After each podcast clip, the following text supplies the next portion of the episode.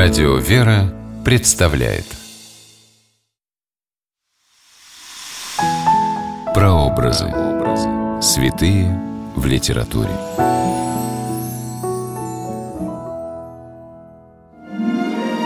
Из летописи известно имя создательницы одной из первых школ для женщин в Древней Руси.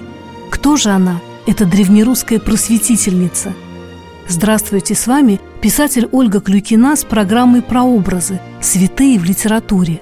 Сегодня мы говорим о преподобной Ефросинии Полоцкой из стихотворений Владимира Петрович «Подвиг святой княжны Ефросинии». Место действия – город Полоцк.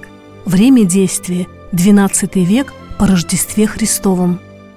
Во святом затворе мир и тишина Восприемлет подвиг юная княжна.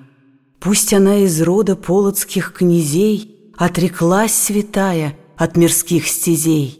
Пусть рыдают горько мать и князь-отец, Не увидит деву княжеский дворец. Юная княжна, о которой говорится в этом стихотворении, Предслава, дочь полоцкого князя Георгия Всеславича. Многие просили руки Предславы, обладавшей редкой красотой и ученостью, но девушка предпочла замужеству монастырь. Пришлось родителям смириться с ее выбором и благословить на постриг. В монашестве полоцкая княжна получила имя Ефросиния – Монастыри в Древней Руси являлись центрами грамотности и просвещения. При каждом монастыре была библиотека, где работали переписчики книг. Дело это было трудным, кропотливым и уж точно считалось не женским. А вот Ефросиния, с детских лет овладевшая грамотой и полюбившая читать священное писание и псалтирь, с огромным усердием взялась за переписывание книг – Дни и ночи Ефросиния проводила в молитвах, чтении и переписывании духовных книг для монастырской библиотеки. Поэтому поэт образно называет ее схимницей. Озаряя черный схимницы наряд, Светлые лампады у икон стоят. Полночь ли глухая или ранний час Сон не отягчает неустанных глаз. Под рукою бледный все скрипит перо, Вязь славянских литер тянется хитро. Когда духовные силы монахини Ефросинии укрепились, она получила откровение, что должна основать на Полоцкой земле женскую обитель.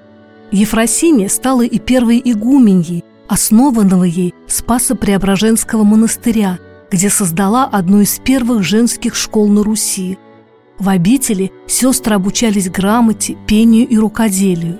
Занимались они и переписыванием книг, по примеру неутомимой игуменьи, которая выкраивала для любимого дела время по ночам.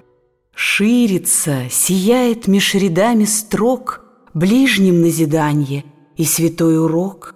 Чудеса Господни, вещи и псалмы, Праведников муки в сумерках тюрьмы — Светлые примеры в суете мирской Оживают, множесть под ее рукой.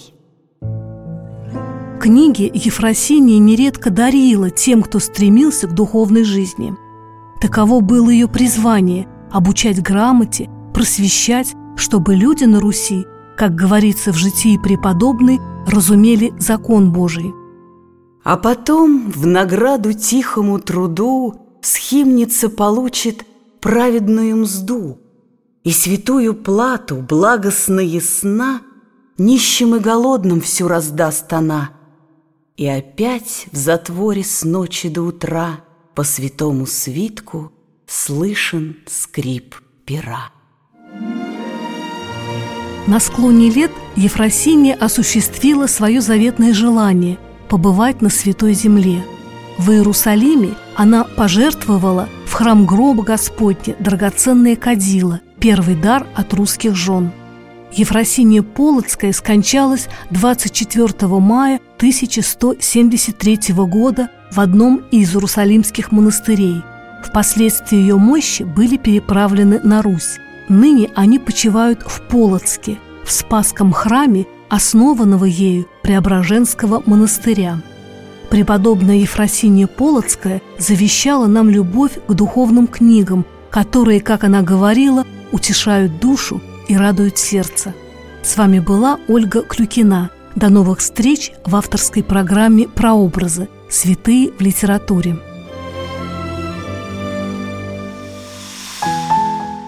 Прообразы. Святые в литературе.